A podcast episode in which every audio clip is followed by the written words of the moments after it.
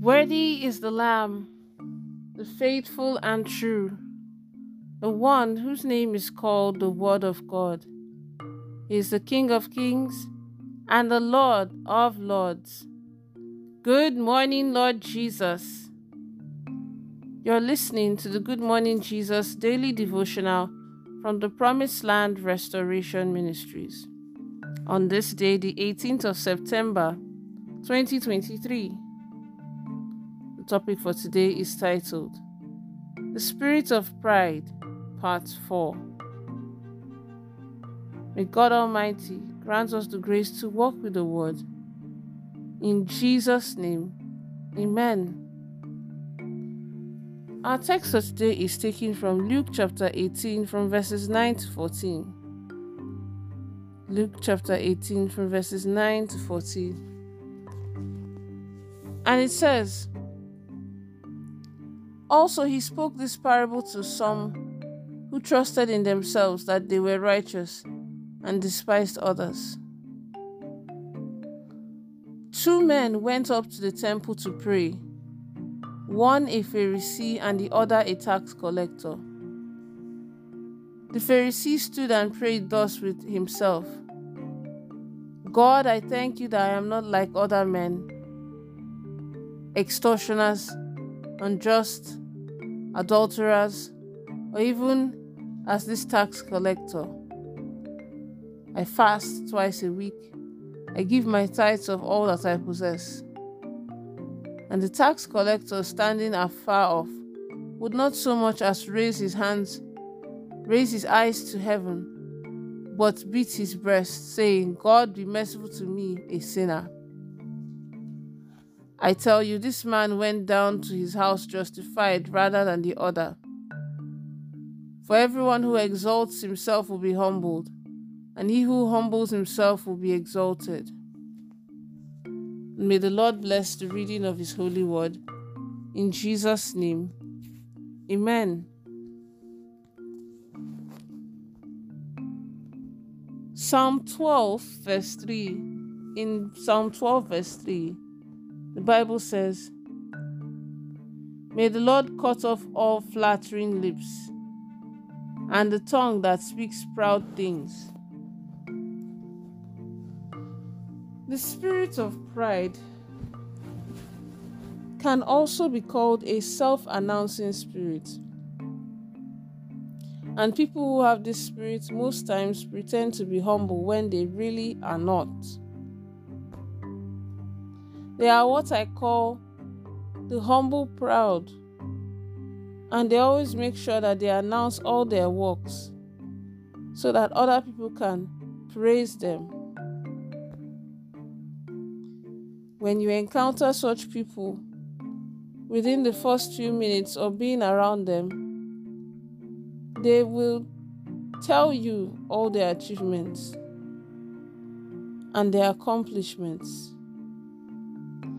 They will be sure to let you know how much they gave and are giving to the church. You will hear how many churches they have built and that they support.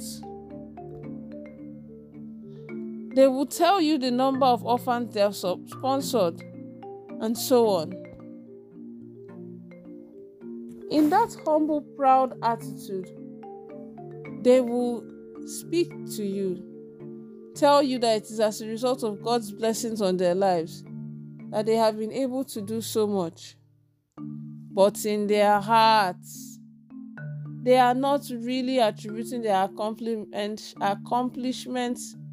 to God, but to themselves.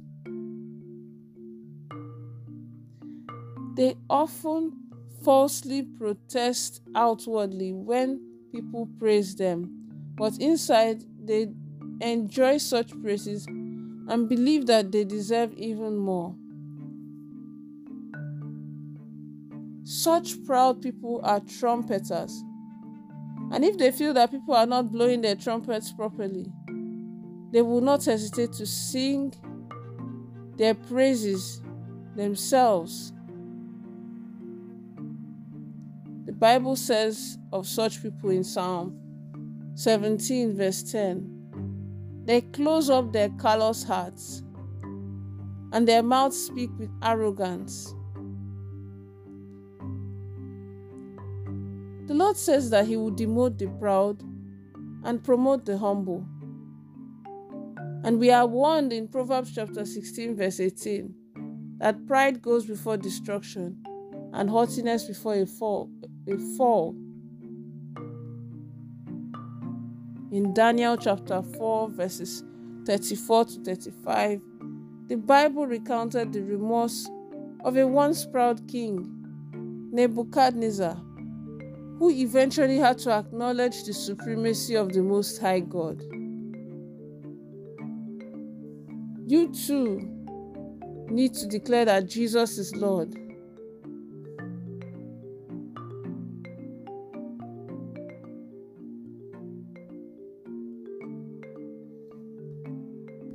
Beloved, do not allow the spirit of pride to destroy your life. If you truly want to be blessed, you must kill it. Let's take the following prayer points. The first prayer point is this You, the spirit of pride, you will not drive me away from my place of blessing. In the name of Jesus. Amen. The next prayer point is this You, the spirit of anger and pride, I declare your position vacant in my life. In the name of Jesus. Amen. And then the last prayer point is this I come against every wrong spirit in my life by fire in the mighty name of Jesus. Amen. The prophetic word for the day is this I pray that as from today, goodness and mercy shall follow you all the days of your life in the mighty name of Jesus. Amen. Remember, God is not a magician. It is the Word of God that you read and you hear that will work for you. As long as you choose to work it in your daily life. Remember, God is not a magician. Have a blessed day. Pastor Olusheyi Ogwariinka.